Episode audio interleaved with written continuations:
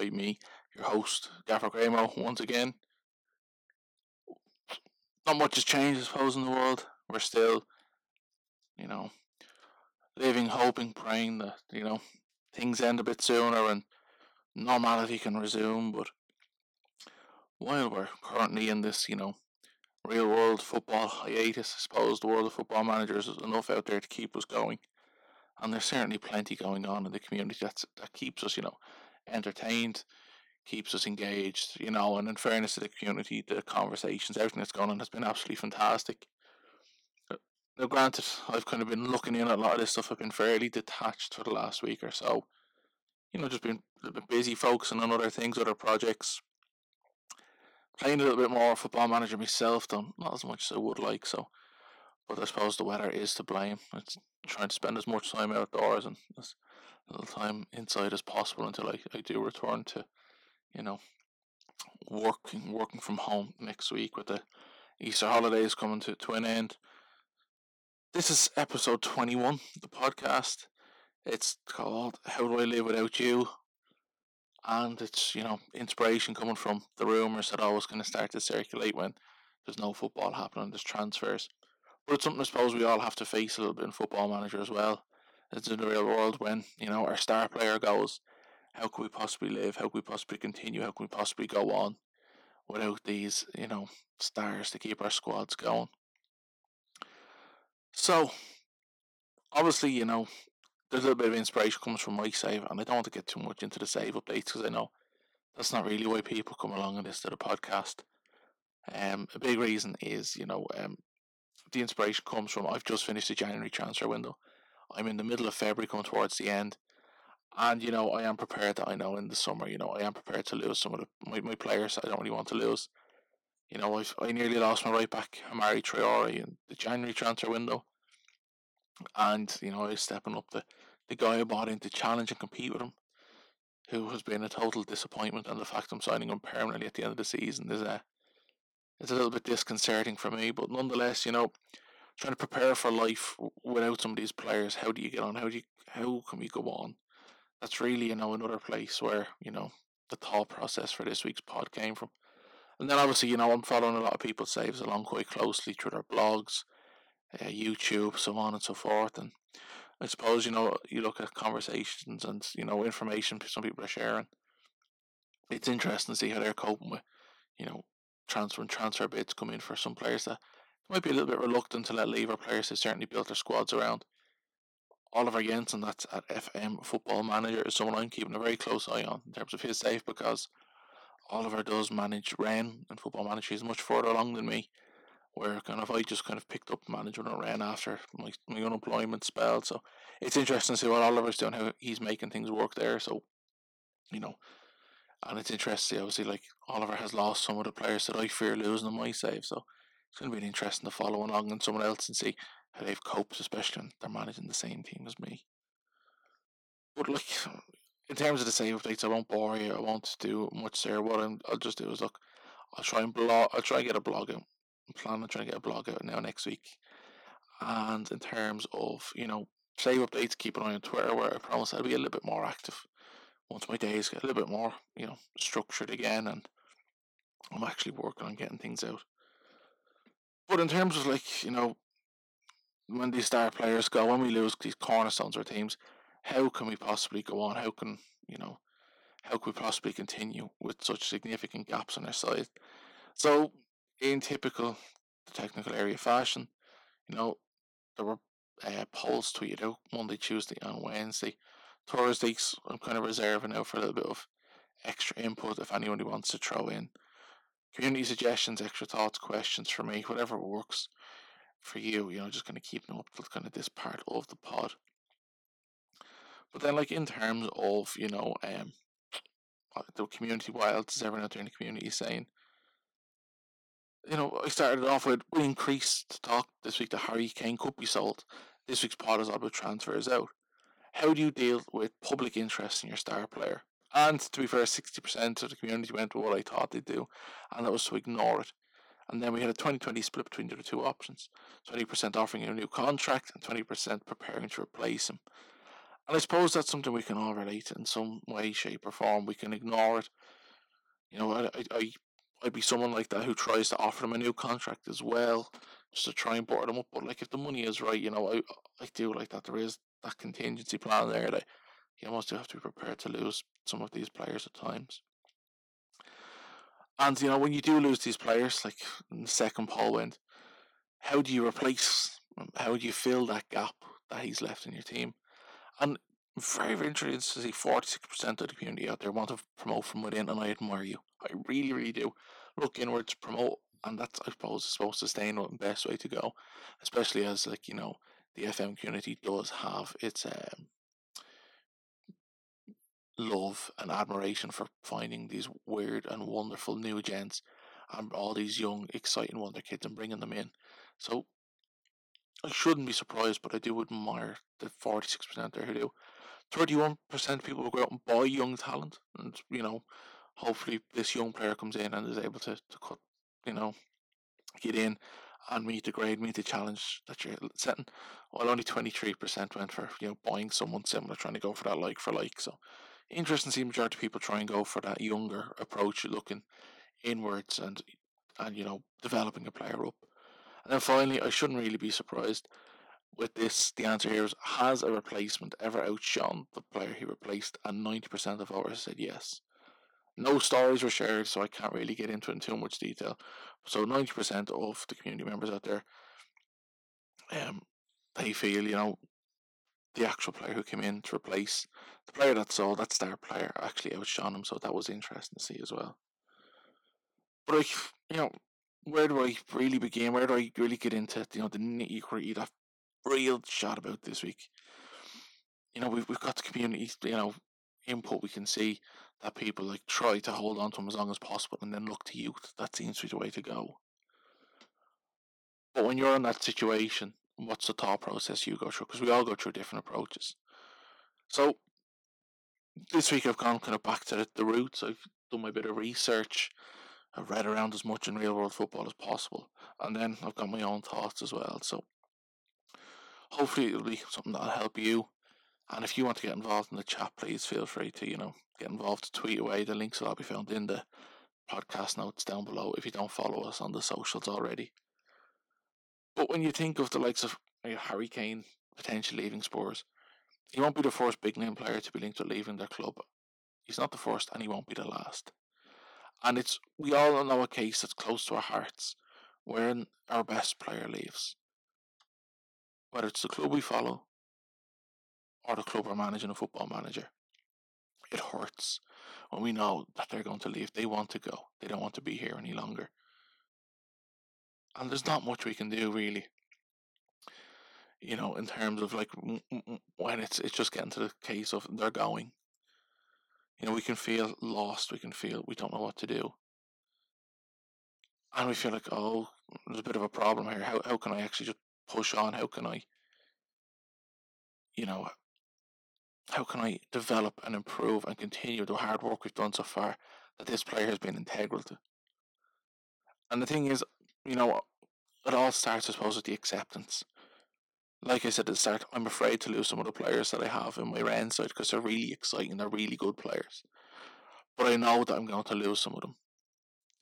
But my fear ultimately is that if they go, they will leave gaps that I cannot fill. I brought I got brought in Jarrod Bowen to compete with Raphinha and Marco Piazza. Like Raphinha is certainly a player who's capable of making a big move. Marco Piazza could be using me as the bounce board after, you know, the fact that his, his, his time at um, Juventus didn't get going. And Jarrod Bowen could certainly be using me as a chance to break into the top clubs in England. And I don't mind players using me in that way, but it's replacing them. That, that, that leaves me with a big fear. Going back to the Harry Kane, to that real life story, like, I found a news article from 2000 and 13, I think it was, 2014, following Harry Kane's breakout season. And the, the suggestion at the time was that Manchester United were linked. Manchester United are going to make a move, Manchester United are going to sign Harry Kane. that following Berbatov, following Carrick, following Sheringham up the M1 to Manchester and to Manchester United in particular. That suggestion has always been there. And I suppose the suggestion is also there because you think, well, with Tottenham under definitely under Daniel Levy's tenure, they've not balked, they've not, you know, hid away, they've not tried to ignore interest in their top players. They're always open to the possibility of losing these standout star players to interested parties. And, you know, I suppose there's the confidence there that given, you know, the notoriety that surrounds Daniel Levy's like uh, negotiating skills, you know, he's able to strike a deal that benefits Tottenham. We think of that, that Gareth Bale deal, absolutely phenomenal deal for the money for a player that not too long before was being offered around for little or nothing to other clubs because of, you know, the lackluster start he'd had at his career at Tottenham. So to think of, you know, the shrewdness of Levy's negotiating skills, what it was capable for Tottenham to do. And thanks to like my source here, BleacherReport.com, you know, we cast our minds back to the departures from Tottenham over the last several seasons. You know, they have that when it comes to selling these big players, Tottenham's has a checkered history when it comes to these significant cash windfalls. The Carrick money funded, amongst other things, a move for Didier Zokora, whose time at Tottenham didn't live up to the hype, and after, and was moved on after you know 134 appearances in zero in sorry in three years and no goals. So a lackluster, I suppose it was a you know a disappointing deal for everyone around. The sale of Berbatov and Robbie Keane facilitated the acquisition of the likes of Pavlyuchenko, Giovanni Dos Santos, and David Bentley. You know, we all have our own opinions of how those players got on in North London. Modric's moved to Real Madrid brought £33 million. That was spread out on players such as Moussa Dembele, Gylfi Sigurdsson, and Clint Dempsey. Although none of these players were direct replacements for the departed Modric and none can be considered failures or fantastic successes. We've seen now how these players have progressed in their careers since their stints at Tottenham. The disappointment, you say, the Magnificent Seven purchased with the immense Gareth Bale money. That's been well documented through history. And how the seven players Tottenham purchased after Bale's move, how they have actually gotten on in their Tottenham career and the history that runs against Spurs trying potential Kane transfer fee into several stars of comparable quality. So without motivation for a sale, it becomes difficult to see Spurs deciding to sell him. Unlike that we've heard the £200 million world record fee being mooted. I wouldn't put it past on him. I wouldn't put it past Daniel Levy to be able to, you know, work on a deal of that value. I'm thinking Bring that to Football Manager. Any of these players we've sold in the past, how many, 90% of Football Manager players who voted said they were able to find successes? 10% said no. So there's not always that guaranteed success. It doesn't always work when it comes to replacing players. But if we have to replace them, what should we do? Because often we're faced with that question what if the price is right? Like most of you, I'm buying a lot of potential stars that bigger and richer clubs will want should their development go right with me. Now, already at the club, when you start with Rennes is M'Baye Niang, a player who not too long ago was, was a potential, was a wonder kid on Football Manager. Potential wonder kid. And moved to AC Milan in real life. Moved didn't work out. Moved back to France with Stade Malherbe Caen, and after moving from Caen, he's now at Rennes. Already in the save, I've been faced with bids of up to thirty-one million pounds for him from Norwich. I've held on to him, but thirty-one million pounds is very, very tempting. But Niang is a player I feel like can't replace right now. I didn't. I don't know what my squad is capable with and without him, and I felt I needed that full season to find out. Right now, though, I'm facing a big challenge to keep a young, hot goalkeeping prospect on my hand, Pepe Bonnet. And in January, Lyon bid five million pounds for him. He's 17. He's worth 145,000 pounds. But I had to reject. I rejected a bid of £5 million because I believe that, you know, given the right opportunities, he can become a star for me at Rennes. And I really, really hope he can. Now, obviously, when you have a goalkeeper moving on, it's one thing, but losing key attacking players like M'Baye Niang potentially for me, the replacing cornerstones like this can go one of two ways.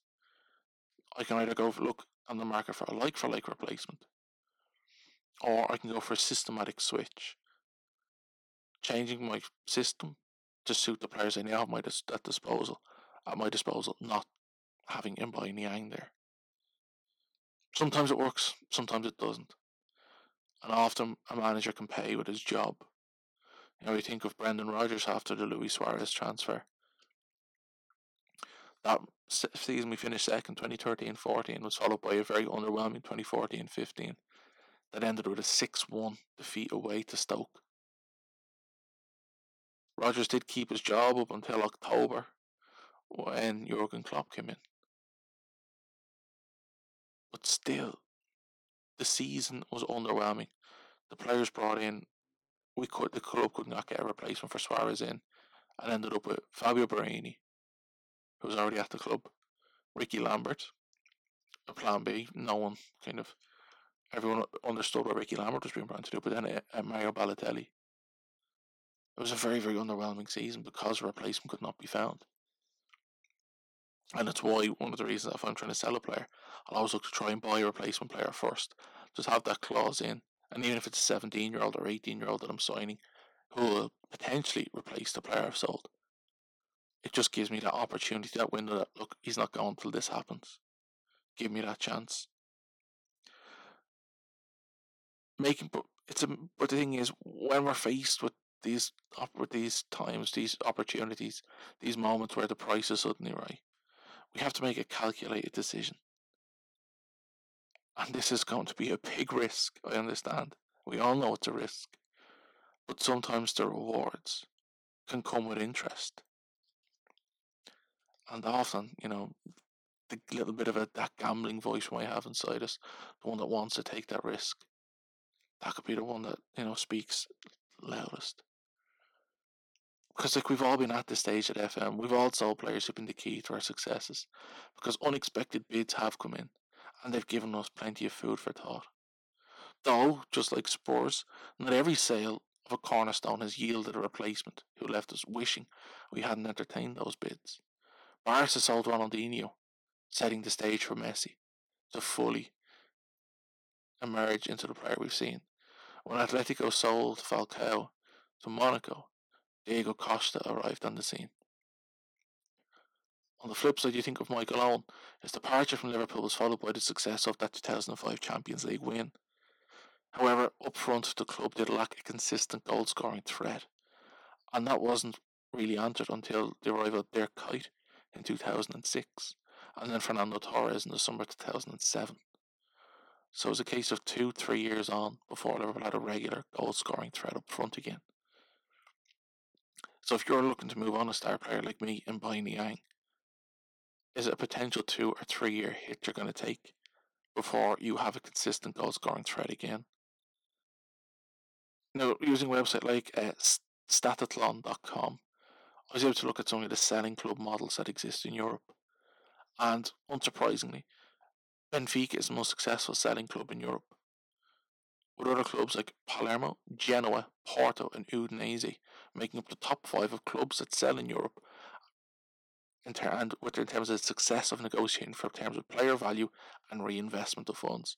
So that's based on a ratio of negotiating the price based on the player's value to the to the fee received. And then also kind of factors in some element of the reinvestment. The most surprising, though, is that there's no English, Spanish, or German club in the top 10 clubs in terms of in Europe with selling club models. You know, Sevilla, who you might think have you know sold on some very good players in recent years, Valencia, Hoffenheim, and Southampton. Although they make great incomes from player sales, they do not sell at high enough prices. And based on the strong market value some of these players have, they need these clubs need to have considerable improvement in negotiation policy.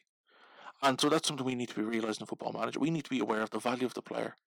And we need to really, really push. For me, I'll try and look my negotiation like I'll try and look at the player's value and say, look, if it's a player I don't want to sell, the value is two and a half times his value. So for Hamari Traore, a player was worth 4.6 million, two and a half times. Eventually, we came to an agreement of 8.75 million pounds to sell. Hamari Traore did not move on, but 8.75 million was what I was getting guaranteed for a player who was worth 4.6, just over double. Well, just under double, but it was it was a fee I was happy to take. But then, so you know, you need to have a clear idea in your mind of what is the minimal acceptable fee for players I do not want to leave,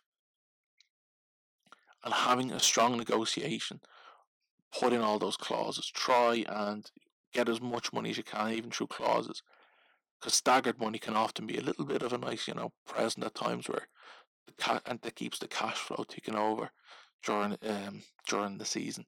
Especially like if you're a club like Porto, who is struggling right now with financial fair play complications. And you know, clubs like Porto, Benfica, and for many of us, a lot of clubs who manage a football manager, initially we might be selling clubs. And the selling club model can be construed as one where the buy low, sell high, find value in offbeat talent monikers apply. However, the success of these models is in achieving value for money. So remember, you, you might like it's not just a case of bought them for a million, sold them for five, whatever it is. It's getting value for money. It's finding the value of that player's worth in the market. Part like you know, and in terms of the, the ability to get players in and develop them, as we can see there, Benfica, Porto, and Braga are the three leaders in Portugal. And these three clubs, based on the data I was able to get, showing Portuguese football is leading the way in Europe in terms of being able to have successful selling club models in place. Dutch clubs, smaller Italian clubs, they can also be well placed to attract talent to South America. So if you're managing in Holland, you're managing with smaller mid-table Italian clubs like Udinese you're well placed to bring in good South American talent because South American talent tends to be drawn to these leagues and use them as a gateway to get to the elite clubs. So if you can put in a strong model in place, your club can benefit financially on the and on the pitch. Your performances can also improve by identifying and bringing in the right kind of players and being and understanding, being ready to move them on. French clubs as well have also had some success in the past in terms of their acquisition of players from African nations, uh, nations that have a close relationship with France because they're former colonies. Some of these players have obviously national nationalised for France. You think of Zinedine Zidane, coming from an Algerian background, Marcel Desailly from Ghana. Just two names that just popped to mind initially in terms of standout star players for France. Players whose France, French and French clubs were able to bring in, and the money, understanding they have to sell them on. I mean, you have to get good value for these players. That can certainly set you on your way, and that's a model I want to follow at Rennes if I have to become this selling club. However, you know the models of successes some clubs far exceed the total investments made. So for like, see, and that's what I'm trying to get the point across. The King of FC Porto, if you look at a Bleacher Report article, FC Porto are believed to be the best selling club in Europe. They're the undisputed champions when it comes to importing foreign talent, developing the players in Portugal, and selling them on for some of the biggest fees in world football, while still maintaining a stranglehold on the Premier League, where they have big success in the competition over the last 10 to 15 seasons. That's great, I understand. But also the thing with Porto is they are experiencing some financial hardship at the minute. So it's a case of you know, there is issues with the model. There is issues with how that financial model has been set up at the club in relation to the handling of money both on and off the pitch. You know, for me, when I look at the article and I see Benfica is in third, despite Statistron pointing out Benfica have the best negotiating policy in Europe. You know, you have to look at Benfica and say, although they're third and they're very highly regarded as a selling club, the negotiating policy obviously is far better. And you'd wonder if the players that Porto are selling on were playing for Benfica, would we be seeing more significant transfer fees in terms of negotiation? Because it is relatively easy for Portuguese clubs to attract foreign players to Europe, the article says, especially those from Brazil, whose transition to a new country is made a lot smoother by the lack of a significant language barrier. However, once established in the Premier League, the lure of astronomical wages in other European leagues often proves too much to resist. But incredibly, in the process of acquiring new players and turning them into some of Europe's most in-demand players, Benfica are experts in the transfer market. And I think that's why a lot of people might get drawn to the likes of managing Porto, managing Benfica and Football Manager, because they are really great clubs. But it's a case of you're able to draw and bring in fantastic talent. They're not, and then not be afraid to sell on because this model, this network is set up in place. So even for you, if you just want to get an idea, a better grip of what it's like to be managing a club who is in a, you know, a position like Benfica and Porto, take a season with them, a football manager, manage them, and see what it's like. See what the players are like. Look through the youth teams and pay particular attention to the scouting. And then when it comes to selling players, see what bids come in and try and push. Look at that uh, and Fernandes deal to Spurs alone, and there's a 66 million pounds then at the end of the f- that they can make them the loan move permanent. Phenomenal money to be able to bring in for a Portuguese club, especially when you look at the financial uh, resources a lot of smaller clubs have in Portugal. 66 million pounds is astronomical in that league, and in terms of reinvesting it, it gives you a significant platform on which to build.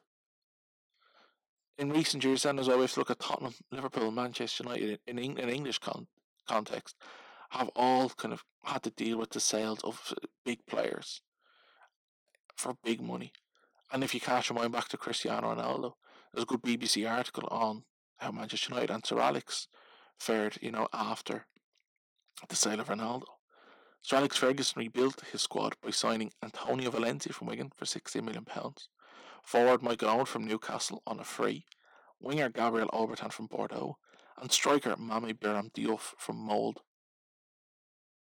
So this proof that after selling Ronaldo, who many regard as the best player in the world, that even that Sir Alex Ferguson, some regard as the greatest manager of all time, even he struggled to replace the departed Ronaldo initially. You look at the Leicester side that won the league in 2014. No, it was later, 2016. You look at that Leicester side that won the league in 2016. Jamie Vardy is still at the club. Riyad Mahrez moved on for almost 60 million pounds. N'Golo Kante, 30 million pounds. You're looking at key stand-up players moving on and that squad eventually being slowly dismantled over time. It's cost Ranieri his job, cost Claude Puel, Craig Shakespeare, and then we look at Brendan Rodgers. And they're on the rise under Brendan Rodgers again. The club currently sitting in the Champions League places. But the only thing is, well, we have to wonder is if Arsenal, Manchester United, and Tottenham were stronger sides like we've seen in recent seasons, would this Leicester side be regarded as as good? Would they be able to maintain where they are? I don't know. But the transfer policy has worked because we have seen the re-emergence of Leicester again as a side capable of competing with the best in England. You look at Chelsea, Eden Hazard moved on last summer to Real Madrid. Christian Pulisic was identified and brought in, and you know he had a good, eh, good period there. But suppose the impact Pulisic has had has been patchy. Callum Hudson-Odoi has been a real standout player and he's emerged, especially with the transfer ban, as a strong player for Chelsea. However, we have to remember, I think he's 24 as well, that he's at a stage now where he needs to assert himself in the squad. That he's not the young emerging player. That's the cape. That's going. That's coming through. He's 24. This has to be his time. And then even think, kind of like how even bigger clubs cope. Look at Barcelona with Neymar. The sale of Neymar to PSG has left Barcelona in a bit of a lurch. It left Christ- it left Lionel Messi unsettled. It disrupted that front three that was frightening in Europe that won a Champions League. They replaced him with Ousmane Dembele, and Dembele has struggled since his move from Dortmund. While Griezmann, who came in, and Coutinho, they haven't fit in as many as would hoped. And even think of Griezmann. With Griezmann, they're even even saying he could possibly move on from Barcelona this summer. There's so much uncertainty and doubt at the club. They want to bring back Neymar. That Griezmann could be the player that sacrificed one season into it after his huge move to Barcelona from Atleti. That Atleti then brought João Felix. And João Felix has struggled to get into a, a pattern, a rhythm at Atleti because of the change of system and the demands of uh, what Simeone is placing on him. So again, the domino effect is ripping through that. You know, there is a big challenge out there in finding these young players to bring in, finding players capable of filling gaps that, you know, big sales have left. But there is positivity to find. The sale of Coutinho, another player who, you know, struggling for consistency at Barcelona, and you know is on loan currently, as we know, at Borussia, at uh, sorry, at Bayern Munich. You know, his lack of consistency as he's moved on is, you know, one thing aside. When you look at the transfer fee he commanded, and the way that was reinvested by Liverpool, supplementing the significant transfer outlays of 2018. The Van Dijk deal had been agreed before Coutinho's sale, but it's safe to say that the 75 million spent on Virgil van Dijk was certainly made easier with the 143 million pounds brought in from Philippe Coutinho. While Alisson also came in. So look at Van Dijk and Alisson coming in for less than the value, from less money than what Coutinho was sold for. What also then did also wonder with that Coutinho money coming in, you know, transfers of Fabinho and Shaqiri in the same period, like in the same season, that same year, calendar year. They facilitate like a systematic shift in the Liverpool side. The deeper focal point that Philippe Coutinho commanded was gone. Alex Oxlade Chamberlain emerged into a re energized and powerful midfield. And Liverpool's style was renewed, pushing them into uh, successive Champions League finals, the win last season, 2019, a record Premier League season, which was they finished second, and a record Premier League season, which is obviously, you know, currently suspended. And it's why you look at the rumours going around with Coutinho's potential return to Liverpool, and you'd have to say it doesn't make sense. Because of that systematic shift that his sale has moved has, you know, brought about. So that's what I'd suggest to you. If you're not going to if you can't don't want to replace a player like for like, if you're losing a Coutinho and Neymar, a player who you consider to have that level of eliteness in your squad, maybe a systematic shift could be your way forward. Maybe Barcelona could benefit from a systematic shift away from the 4 3 3. But then again, you'd have to wonder how sustainable could that success be? But then for you, stand by it. Don't be afraid to make the mistake. Don't be afraid to learn it's inevitable. You just have to be prepared that some of these star players are going to are going to go, especially if you're managing. Uh, even doesn't matter what club you're managing. I really suppose there's always a club out there who'll covet what you have. What isn't inevitable is the success that follows the sale, and we all know that. The only certainty that's going to that follows the sale of players, the football's going to go on, and the certainty that you have to come up and problem solve here. Don't be disheartened. Don't feel under pressure because the chances are there, the opportunities are there for you to push on from here. Southampton proved for several years that they were capable in the transfer market. Their scouts capable of finding and replacing key players year after year. Every year it was not successful, obviously, for Southampton. However, their model seems to be enough for the board, and I'm sure their fans, their fans would like to see an increased success on the pitch going forward, as that first season promised the teams of Adam Lallana of Rickie Lambert. And then the team that replaced him, Graziano Pelle, Dusan Tadic, Sadio Mane. The Ewing theory might be is a place where, you know, a lot of you could possibly find some solace and comfort in and to take and to consider it seriously. In this theory, it's highlighted that when Patrick Ewing was missing from the New York's Knicks team, the side performed better. Why? Well, according to you know drstankovic.com, immediate reasons would seem to include better team dynamics and flow, better focus and responsibility among individual players, and perhaps a little you know chip on the shoulder mental toughness by players on the team hoping to prove the critics wrong that they can win without their star. Or maybe the success witnessed when the star player goes down should be attributed to great coaching Uh, as the stakes are that much more increased for the coach to make the best of a tough situation. The truth is, it's probably a little bit of all of that, and even a little bit of luck as well, that contributes to better and stronger team chemistry and cohesion when the star player is not available. So if your star player goes, that could be your chance to shine. If that player that holds the team together goes, maybe it's time for a new player to stand up and emerge. If you're an NFL fan, Tom Brady's just left the Patriots. They doubt how the Patriots are going to replace him. We'll have to wait and see. Is it going to be good coaching? A change of system? Who knows? Are the players, other players are going to stand up and be counted? Who knows? But the opportunities are there. Just like the opportunities will be there for you to start a new chapter. Because at the end of the day, as good as your transfer policy and your transfer acumen can be, there's always the case that you have done will not allow you solely to succeed. In 2014-15 with Liverpool, Newcastle and Spurs struggling after big sales, Southampton were impressive.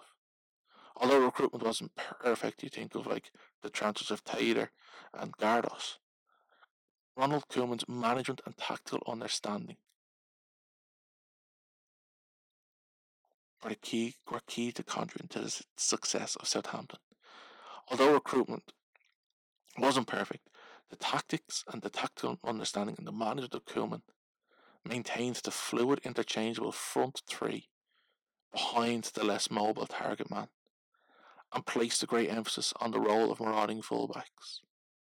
Southampton played with an inexhaustible energy, a lucid attacking movement, unconventional wingers drifting and wandering, seeking pockets of space in which they can inflict damage, whilst pacey offensive fullbacks provided penetrating runs from the wing. Koeman has been very adroit in his use of players who survived the exodus of 2014, the players who clung onto the walls as the foundations of Southampton were shaken by the footsteps of the Premier League's giants. As though they were tossing the club through a sieve to see which players would fall through the club's grasp. The most important factor in the disparity in success of the clubs who have recently pillaged their star man is the management of Koeman in integrating his signings slowly and almost cautiously. Of course, to an extent, the Dutchman was forced to throw a few players in at the deep end because he lost so many.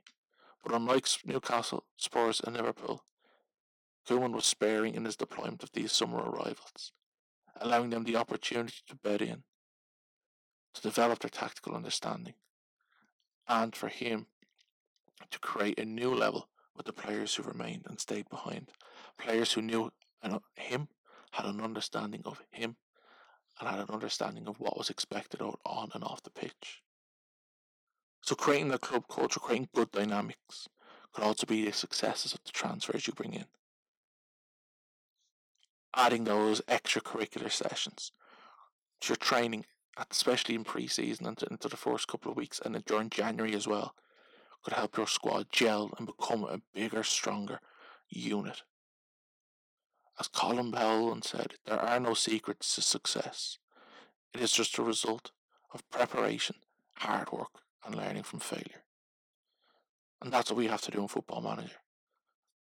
Prepare, put in the work, and learn from where we failed others have failed in the past. All those sources that's going to form the basis of a blog post I want to put out next week. because that's you know along a similar vein to what we've had on the podcast here. But just think, just reflect and say, okay, if I lose my star man, how can I change?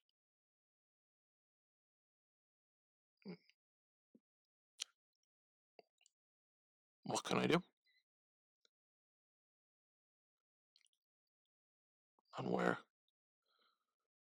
Where can I look to find these new stars? Just before I go, I just want to say thank you for listening. Thank you for going, getting this far. Thank you to everyone who contributed to this week's podcast through the votes. If you did like the podcast, or please feel free to like, share, and review you know, if you're creating content or looking for content, the hashtag Radio Community is the best place to go. Whether it's the channel over on Slack or you know just following the hashtag on Twitter. Episode 22 will be coming out next week. Again, keep an eye on the um, keep an eye on the, the, the technical areas Twitter page. I'll be tweeting about about twelve o'clock or so each day I'll be tweeting out the um, the polls. So come along, get involved, and don't be afraid to add an extra comment and get your voice and opinions heard. If there's a topic you want me to cover, please feel free to, you know, um, suggest it, DM it to me, whatever way you want to work. Because maybe that's what we're talking about this time next week. It's also, I'd say, the last podcast I'll be recording. Current microphone, a bit of had technical issues over the last couple of weeks, and I know the sound quality doesn't match up to others. So hopefully, the new one, if it arrives like Amazon is promising, it will. You know, we can overcome the difficulties and issues and try and take the podcast to a new level. But until next week, I've been Gaffer Graymo. Enjoy your FMing, stay safe, follow the best instructions you can and hope you, your family, and everyone is doing well. Oh yeah, and don't forget to, if you haven't already, and if you're in a situation where you can, check out GMG, buy his t-shirts. The campaign is fantastic. It's for a great cause, and if you're in a position to, to buy them, I'm sure he'll appreciate the support. But again, I'll talk to you next week. Bye bye now.